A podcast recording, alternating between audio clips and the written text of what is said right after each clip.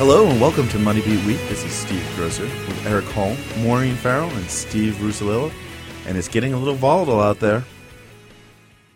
Being in global sales, I never know where my job will take me. The last thing I need to worry about while traveling is outrageous data charges. That's why I switched to T-Mobile's Simple Choice for Business plan. I get unlimited text and data in over 100 countries at no extra charge. No multiple SIM cards or international data plans. I just land, turn on my phone, and it works. Switch to T-Mobile at T-Mobile.com slash business.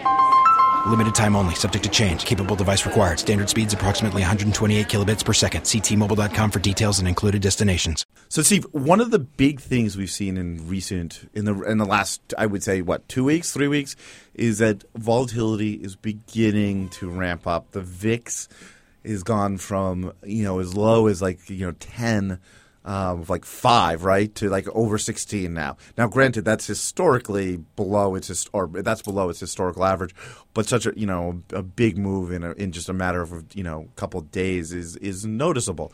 Why why are we seeing? Why has this like this you know we had this long period of no one percent moves. Why is this all of a sudden sort of changed? Well, really, volatility had only one way to go. It was only going to go up from Right. where it was. So, and, and I think, and that's what you're seeing now. So you're right. The, the VIX, the volatility index, has picked up a bit over the past several weeks, and it's it's a it's just basically everything that's happening around the globe. Whether you it's the tension in, in Gaza, whether it's Ukraine and Russia, whether it's now U.S. and Iraq. I mean, there's just so many different geopolitical events here going on that can that have the ability to spook the markets one way or the other.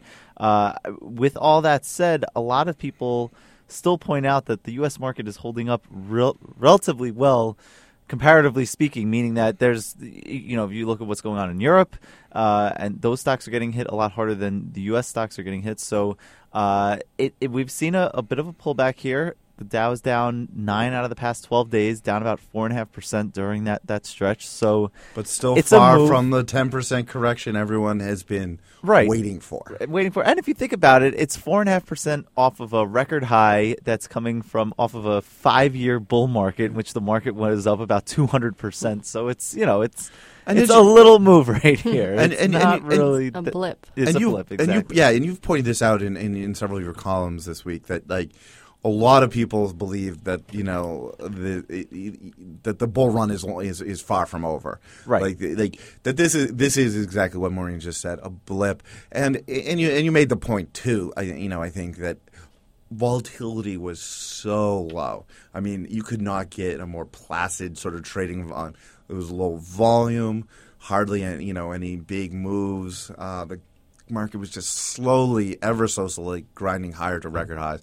That anything, any kind of move of jump up in volatility would have sort of right feel like right. something. Absolutely. I think the more interesting move that's going on right now because we've been talking about this for a while now. I mean no 10% pullback in the stock market for the past three years now. Uh, every single time you see it like a 5 6 7% move it's a buying opportunity and the market ends up coming back. And so it's the same old story right now. And and, and you're seeing that even uh, and today on friday i mean the dow was up you know 80 points in friday afternoon trading. This is after it talked about this you know being down four and a half percent over the past several weeks. So but I think what's more interesting uh, uh, out of all of this is what's happening in the Treasury market right now. And you're seeing the 10 year yield hit a new low for the year on Friday. It's below 2.4%.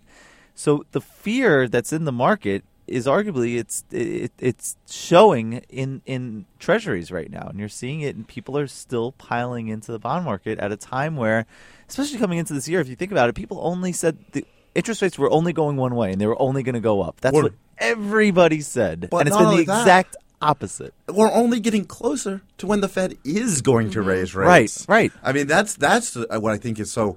I mean, crazy is that you're you see this pullback, you know, and, and the yields, like the yields, you know, keep falling, but we're what you know, if if if we go six months, we're talking April of next year when the you know if the the, the Fed said it's going to end in October. Six months after that would be April.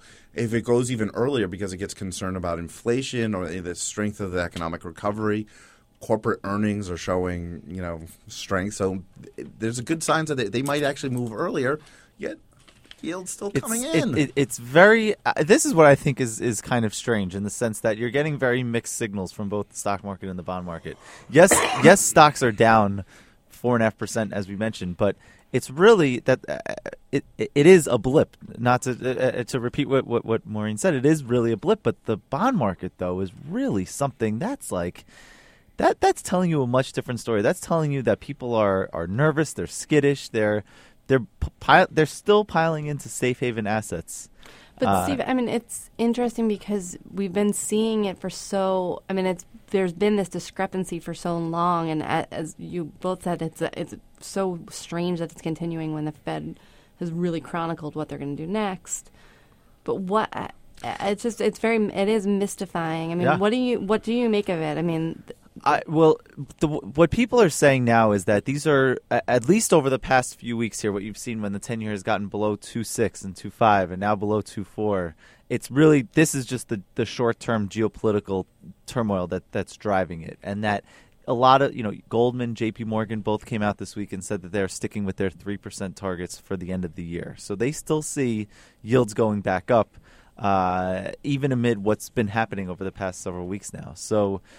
I mean, it, it could that play out? Certainly. I mean, let's say things get better overseas and it's not as bad as as it looks right now. I mean, it's it's possible that that the fear trade could come off a little bit and that bond yields could go higher, but that's what people said at the beginning of the year too, and it hasn't happened. No, I mean that's that's. I mean, it's not just the beginning of the year. I mean, people have been saying for how many years, going back for Well, yeah, no, thirty yeah, you're years, right, that right. this bond bull market is over, and Yeah. it's just. I mean, and granted, I I agree with your analysis. I think this is very much like the geopolitical turmoil is making people skittish, and they're heading for this now. And I think you know Goldman and, and J.P. Morgan are probably right that if if if this geopolitical turmoil goes away, like you'll see this. But it's it's very interesting that like you know we keep saying. Yields have to go higher, Exactly, and they yeah. really haven't gone higher. Jeffrey Gundlach. right? Yeah, exactly. I mean, like you know, eh, eh, I mean, eh, basically the only move we've really seen was like you know, um, was you know off the all-time lows in May of 2013 when you know Bernanke basically said the taper was coming. That was like the big move, and it's basically been hovering around that. Right. Yeah, because back then, back and that's then, back I, to where it was in like 2010, I believe, too. Right. I, I believe could be a little off on these numbers, but I think in May 2013 it was around 1.6 the 10 Yeah. year yield. And I think it got then spiked up to 2.6. So 1.6 to 2.6 Within a couple of months. Right, right. 1.6 to 2.6 on a percentage basis, it's a pretty big move. Right. But at the end of the day, you're still talking 2.6. Yeah, exactly. I mean, this is you know people who are buying a house in like the late 70s, early 80s would love. Right, right. I mean, when you're getting a Would have mortgage loved rate double of, that, actually. Yeah. Yeah. Yeah. Um, so it, it's strange. I mean, now, so now you know we're in the dog days of summer here. Trading volume has been low. It hasn't been as low as I thought it would have been. Um, I think that what, the first part of August here, it's actually been higher than what took place in July, which was July was like the lowest month in what seven years or something. But uh, it, it will be interesting to see how it all plays out because again, you know, people are people have been calling for the, that pullback in the stock market for so long. Is it going to get to the ten percent level? Is it just going to maybe fall a little bit further from here? If the the S and P is around nineteen ten right now, a lot of people are saying 1890, 1880 might be a support level. Eighteen sixty is the two hundred day moving average. So There I, I thought today's reaction was very interesting because we came in all fired up and ready to see how badly the market tanked, you know, when it opened in the U.S. here, and instead, by the time the market opened, it was up. It was up. Yeah. Which, But- which, which, t- I, does that tell any of you anything about um, maybe, maybe all the, the, the, the concern over the last week or so? I think might I, be I a mean I think, overblown. I, I mean, well, I mean, I think part of it is, I mean, it's weighing in. And, I mean, the U.S. is doing better, I think, than you know a lot of places in the world. The geopolitical concerns are, you know, the ramping up in the Ukraine is. It's going to take a lot more to have an effect on the U.S. than it is on Europe. Um, and and we've seen this since I mean in, in, since Draghi's famous comments of "we'll do whatever it takes." That was a, a, a- the U.S. really hasn't followed in the footsteps of the overseas market. There, I mean, I, I just tell me if you you think I'm wrong here, Steve. But like, there's been a consistent sort of break that like you'll see like Asia and the in in and um, Europe you know have a, you know get hit pretty hard and whacked around, and then it comes to the U.S. and the U.S. sort of takes it and has been taking it in stride. It's it it sort of ends there. Um, I don't know. No, I know. There's definitely something to, to be said for that. You know, the U.S. has been seen as the the best the best alternative out there compared to wherever you- you're going to put your money. And and uh, going into this year, everyone said U.S. stocks were still the best alternative compared to bonds because interest rates had to go up. Again, that hasn't really played out just yet, but that that that's what people were saying. And then getting back to the geopolitical stuff, it's the way one guy described it to me today. Like it's not. It, it, it's very sad and it's very tragic what's going on over Yeah. going on over there, and that has to be in, in all can't- the different hotspots. Right, right, I mean, right. You cannot stress that enough. Like that is like that's such a, a, a key point of all this. But when you look at it from a market from the market's perspective, is what is happening in Gaza or in Russia or in Ukraine is any of that actually going to impact the bottom lines of any S&P 500 company? And if the answer is no, then it theoretically should not have a huge impact on the U.S. markets. Now, I know that might be a little bit too simplistic of a way of, of looking at things, but if you get past some of the short term jitters, if there really isn't going to have a lasting impact on U.S. companies here, it really shouldn't have a lasting impact on their stock prices either. So that that that's an interesting argument that I that that I feel like you don't really hear that Well, often. I mean, even- the, the impacts could be sanctions by Russia ramping up to some degree, or the cost of oil going up because of Iraq. But at this point, I think people were. well, I mean, we, you and I, Steve, were talking earlier today about how interesting it was that earlier this week, some comment by a rando in Poland. I mean, a, a minister in Poland. um, Prime Minister. No, no, it Wasn't- wasn't was- the prime minister. It wasn't was, the prime it was some. Uh, it was not the prime minister, right? It, uh, I have to check. Some I'm- guy in Poland said said, said that uh, Russia could be looking to move closer to take take steps towards invading or something like that, Yeah. inv- invading Ukraine. Yeah, I mean, you said And they're suddenly on the that sent verge the- of invading. Right, and that that sent the market down. Mhm. But today, it seems like it, there's more going on today with geopolitical stuff, and the market's up. Right. It- It's, it- very, it- it's very weird. It's it's very strange. It, it, it's definitely very strange, and so I think that you're going to see more of this. I mean, it's it's it's But you gonna- also, I mean, yesterday I was just going to say, also you saw a lot of headlines about the U.S. bombing uh, ISIS before. In fact, we knew that. Like you, there were headlines hitting, and it was and it was hitting the, you know, it was weighing on stocks Mm-hmm. yesterday. So it's another example of like, you know, headlines that we're not sure true or not right, impacting the stock market. right. right. Yeah. I don't know. What do you think? Do you think uh, we're getting the ten percent correction? Is this is this the beginning? Are we finally heading to that that path? That's I I, I, I- really have I, I mean I generally agree that like you know listen if oil oil oil's a wild card obviously because if oil like does you know you know you see a significant spike in oil and all that that that has wide implications but in terms of like sanctions and all this you know getting back to the point that um, the guy you were talking to said the most most like the vast majority or a large majority of the profits at S&P companies, you know, earnings and revenue comes from North America. If North America, you know, continues to sort of right itself and is continues to be strong, their the impact to their bottom line of these S&P companies should be minimal due to sanctions. Now, um, you know, and that and and, and given and, and when we were talking about this earlier, you know, corporate earnings are surprisingly strong. I mean, what is it? It's over. It's eight five. Ten percent now. 10% now. Ten percent profit growth. Yeah. Ten, I mean that that's that's better than like you know Where we were is debating. Papa Bear? Can Yeah, we call? exactly. Can we call Paul Vigna here When and we get his reaction to this? when we were debating this? I mean, like the historical average is around eight, right?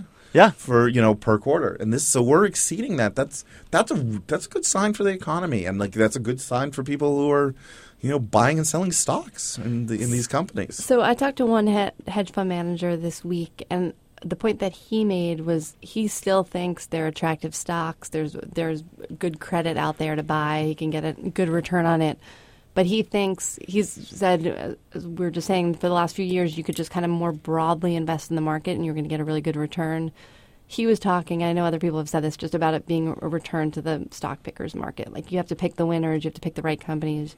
You didn't have to do that quite so much before. He just thinks it's still good. There's still room to run, but you need to be much more selective. And he thinks that's the only way you're going to really Uh, it's a good point if you just look at the broad market's returns this year. I mean, the Dow is now negative for the year. S and P is up about four percent, but it, they've both basically traded in this very, very small trading range. I mean, so yeah, there are certain there's you look at a lot of the momentum names that were up big, Yeah. they're down big. I mean, there are definitely ways to play this market where there are significant winners and losers. Whereas in the past, maybe even as recently as 2013, everything was a winner. So. The other interesting thing is like it's also during this you know July, which is the you know the really big part, in, into August, the really big part of earnings season. The stock market's been down. I mean, it finished July down, and it's yeah, I, I believe it's probably still down for August, right? Yeah, yeah, yeah. So what it, and, and what's also interesting is you look at, at the you know the sort of stats of you know companies that have beaten you know earning uh, estimates have actually like it wasn't like they're they're down in fact um, on average. Um, which sort of suggests that like you know earnings might be you know sort of taking you know there might have been a greater impact with you know of the geopolitical concerns without earnings. But it also suggests that if these if the geopolitical concerns sort of clear up that you know and people start looking at the you know uh, at their earnings growth in the second quarter and feel like this you know the third quarter is going to have good earnings growth in the fourth quarter and stuff like that there might be a little bit of room for run maybe. I, I would agree with that because the if, if the earnings season is looking at 10% profit growth here for the second quarter for S&P 500 companies compared to a year ago, and analysts are projecting the same sort of growth trajectory in the second half of the year, 10% in both the third quarter and the fourth quarter. Now, analysts' projections, we all know it, it's a big game; they go up, they they vary widely, but and they also come in as it gets right, closer right, and right. So we'll have to see on that, of course. But you're right, though. If if the second quarter, if if earnings season continues on this path that it's been on, and you have a stock market that is still just kind of muddling along, there should be reason for it to be able to move higher, even with it at such such high levels right now. I I, think that's a good argument. It's one that certainly you could make in this environment.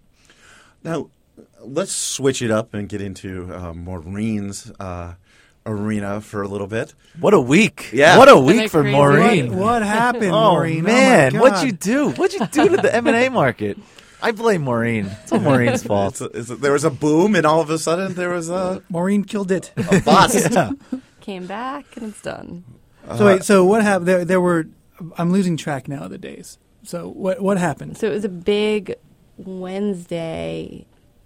No, a big Tuesday. Yeah. Some crazy news on Tuesday. We saw two huge deals that were very widely.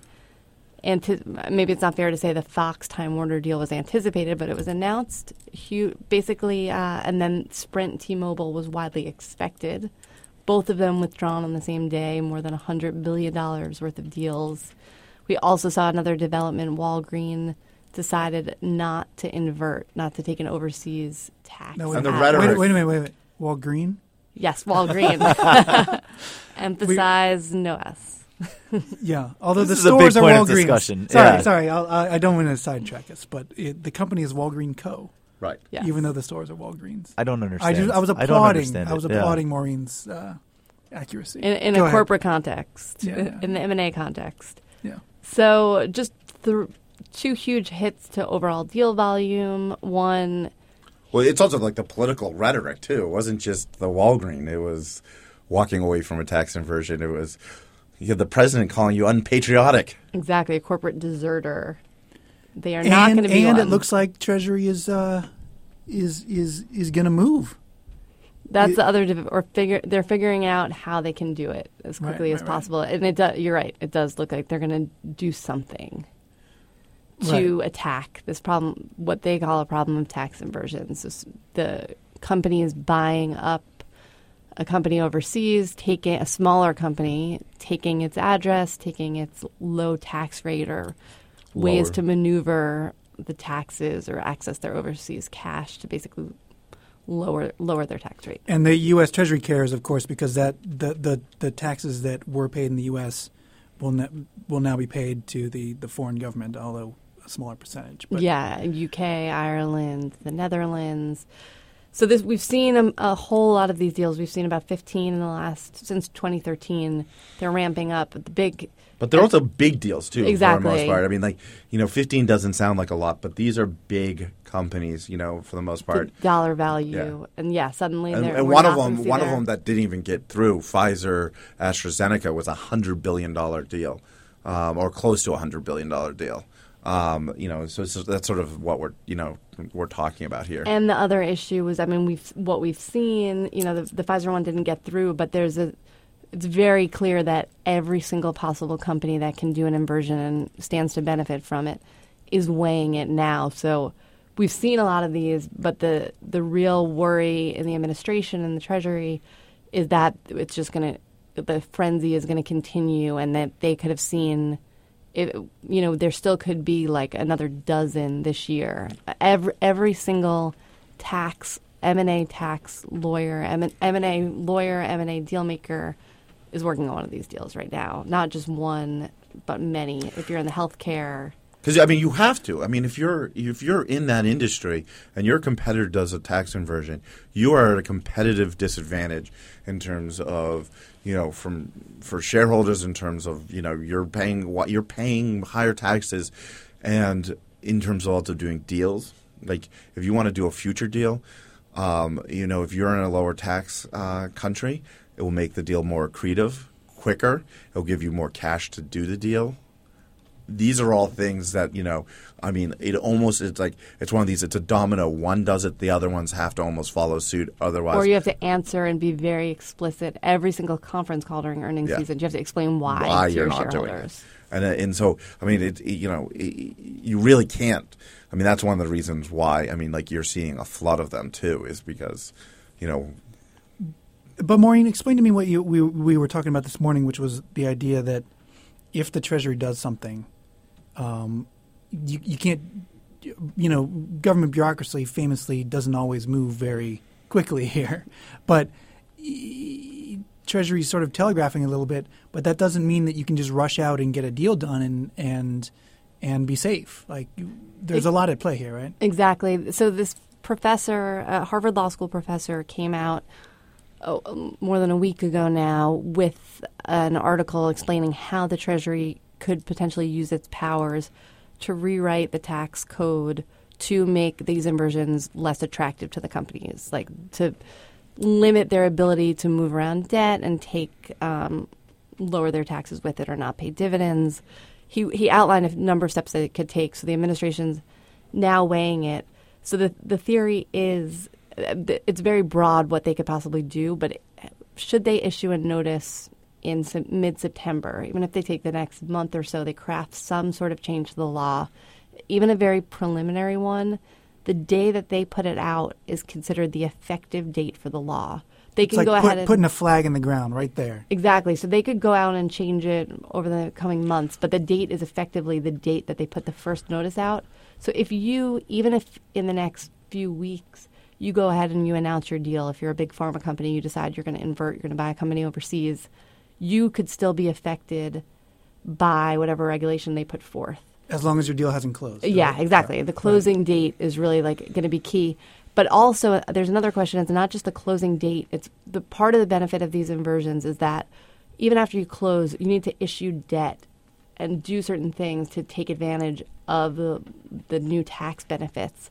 So it could also even affect companies that close that haven't issued debt yet. The, the, Well, the that- well, reasons for doing it would vanish before you had a chance to take advantage of them. Well, it would even it would, e- it would it would even be. I mean, it's, that's the that's the interesting thing. I think is it's it's not even whether the deal is closed or not. They're talking about changing the tax law that would, you know, impact you know the companies no matter you know whether it's closed Where or they're not. domiciled, It's, uh, yeah. yeah, I mean, like they're going after, you know, I mean, one idea was you know, as you said, the, you know, the how the debt is treated, and that would have a really chilling effect, and that would, and that's why foreign companies are now, you know, you know, up in arms that have a big presence in the U.S.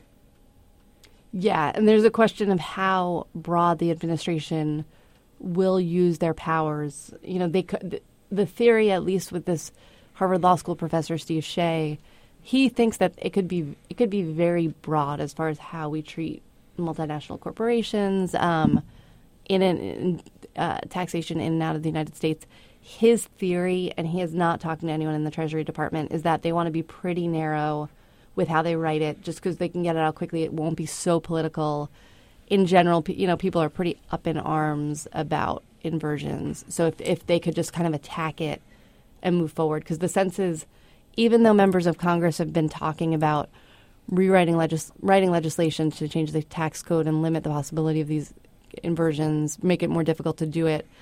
There's still a theory that it's not going to get done. That the Republicans Both? aren't going to, yeah, both houses. But I think a lot of people point to the Republicans saying that they want to overhaul the whole tax code. So if they give in on this, they're losing the broader war. This makes them look like they're going to be weak on taxation. So it's there's a sense that the the administration just has to act now. I mean, there, I mean, this all comes back, you know, to the fact that we haven't overhauled our tax code in forever, and our our tax code. I mean, you know, the thirty five percent is out of step with a lot of other com- countries. But it's not really 35%. No, and that's that's Yes. a key point. But that's the point is that's really interesting is it's because we haven't overhauled our tax code, and our tax code is full of all like tons and tons of loopholes and you know all this. I mean, it, it would make sense to you know, uh, I mean, it's really because Congress hasn't acted that like you know we're coming to this problem, and the Treasury is you know having to look to fix it itself. And once um, once Jon Stewart and Stephen Colbert weigh in on tax inversions, I think the the Obama administration really really takes notice.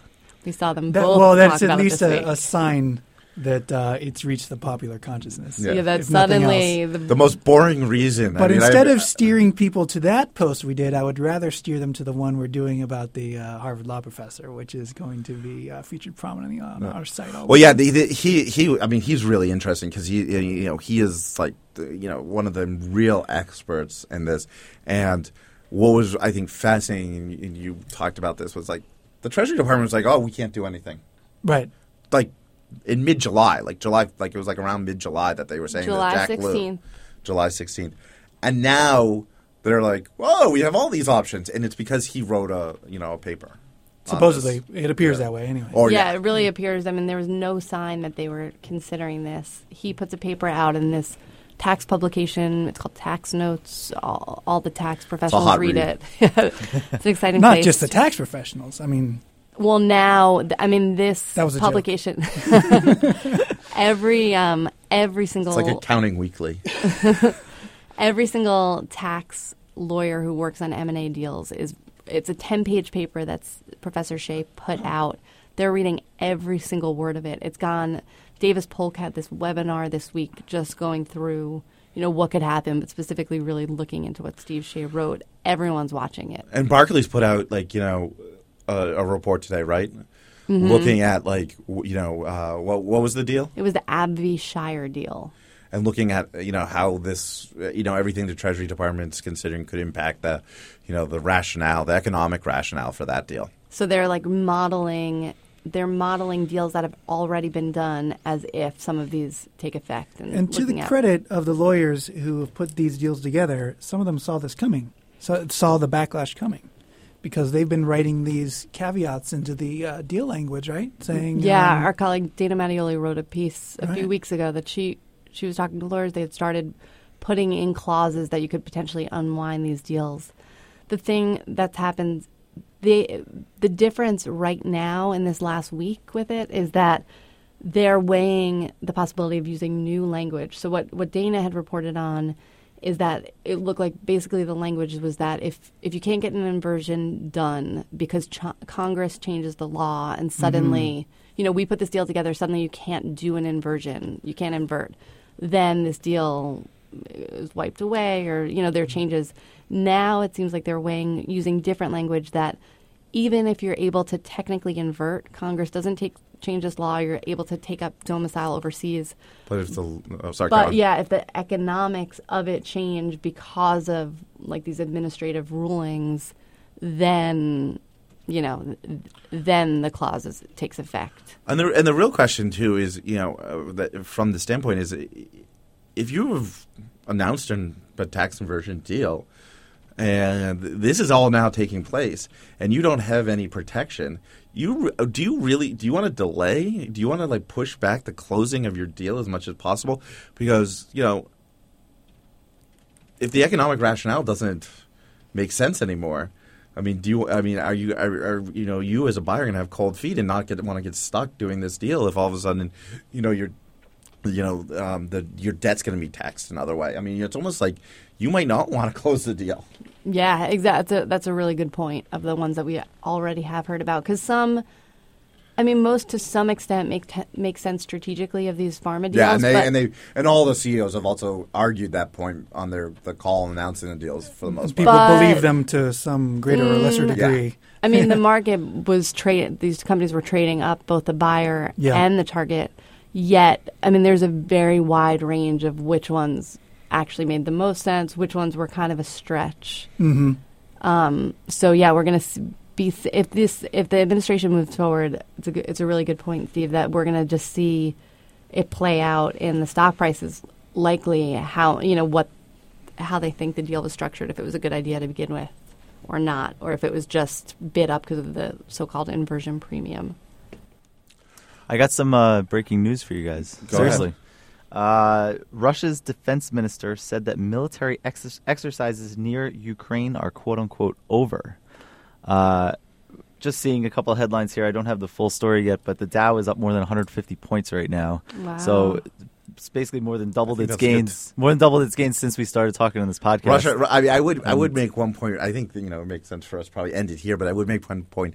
The Russia has said that many, many, many right, right. But uh, you know, now now they're all Dow, S and P 500, and Nasdaq, depending on where they close. But they now could all possibly close in positive territory for the week. Uh, so that would be pretty shocking, Yeah. especially considering some of the days, some of the days that occurred this week. But uh, yeah, it's just it's a headline-driven market once again, and this is just If- further for, evidence so, of for so long, it wasn't though. That's Yeah. what's, that's what's interesting. So, that it's yeah. It was a back. macro. Yeah, up until the past few weeks, really. Yeah. No, uh, but I, th- I think that's a good place to end it for the day. Thanks for joining us. This has been Steve Grocer, Erik Holm, Maureen Farrell, and Steve Russolillo. Join us next week. Now this. If you don't have a will, the court may dictate what happens to your property and minor children. Don't let that happen. It's National Make a Will Month, so call or visit LegalZoom today for special pricing on wills and living trusts. LegalZoom has been helping people protect their families for over 13 years. They make it painless to get the legal help you need. Don't forget to enter WSJ in the referral box at checkout to save more. LegalZoom provides legal help through independent attorneys and self-help, but they're not a law firm. Protect your family and future today at LegalZoom.com.